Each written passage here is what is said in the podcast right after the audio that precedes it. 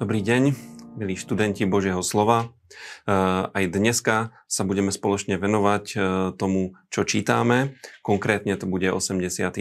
žalm, 6. E, kapitola listu Rímanom a 1. a 2. kapitola z proroka Ozeáša. 87. žalm obsahuje jedno krásne konstatovanie. Je tu napísané, hospodin miluje brány Siona.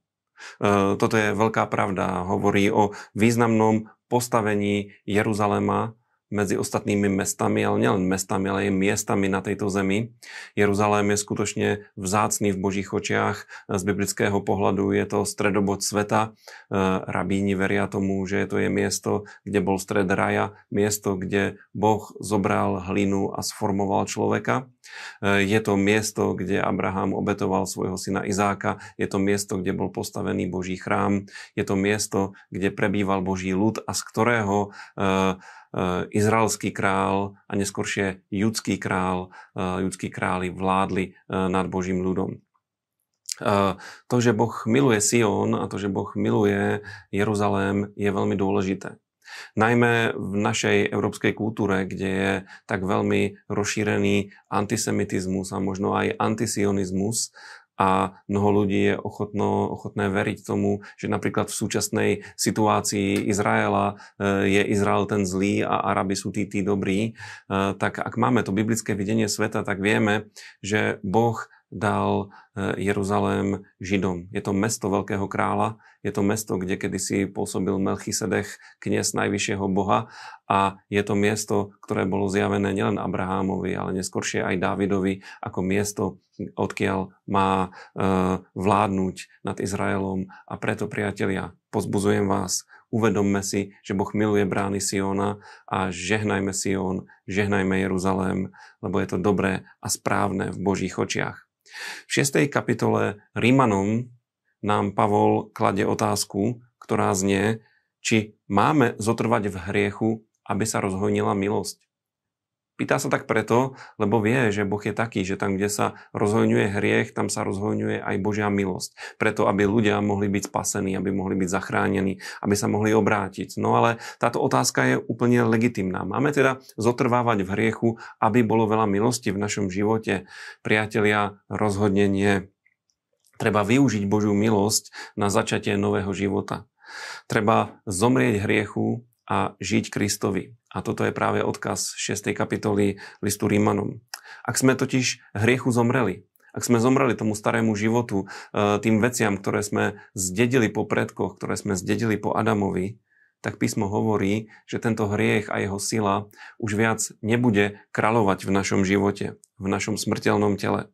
Už viac nebudeme poslúchať jeho žiadosti a koniec všetkého toho je, že už viac nie sme pod zákonom, ale pod milosťou. A práve toto je ten obrovský rozdiel, ktorý je medzi Izraelom a medzi, medzi cirkvou, medzi Božím ľudom, ktorý sa obrátil s pohanou a e, hovorí to o tom, že nielenže máme odpustené hriechy, ale že sa už nemusíme báť a nemusíme rozmýšľať nad zákonom, nad tými rôznymi požiadavkami, či ich splňame alebo nesplňame, ale môžeme celým srdcom milovať Boha a môžeme žiť z Božej milosti. A Božia milosť nás dokáže uschopniť úplne pre všetko.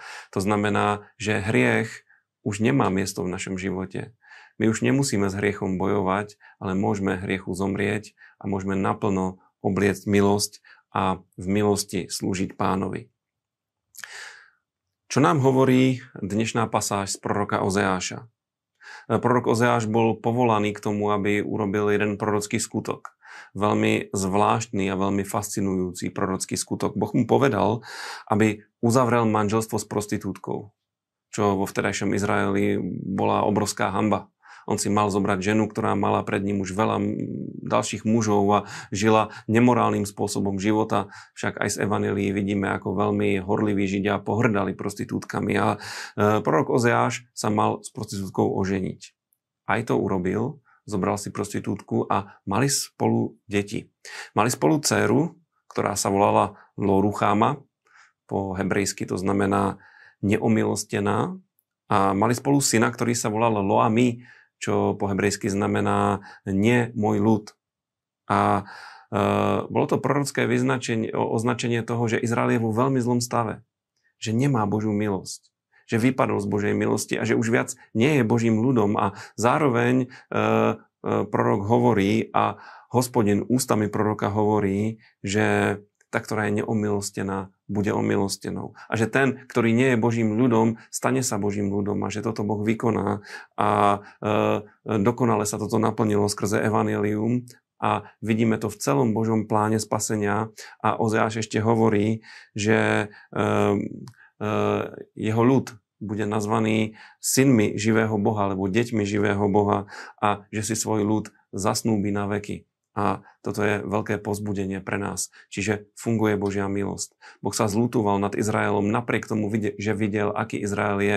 Jeho láska je obrovská. Ľud, ktorý má byť zničený Božím súdom, bol omilostnený a je to veľký dôvod na to chváliť pána, tešiť sa z jeho dobroty a nasledovať ho celým srdcom. Priatelia, som veľmi rád, že čítate Bibliu, že nám ostávate verní, že nás lajkujete, zdieľate, odporúčate priateľom a finančne podporujete. Je to veľmi dobré, robte to aj naďalej a Pán nech je s vami, nech sa vám dobre čítá Biblia a nech mení váš život. Majte sa krásne.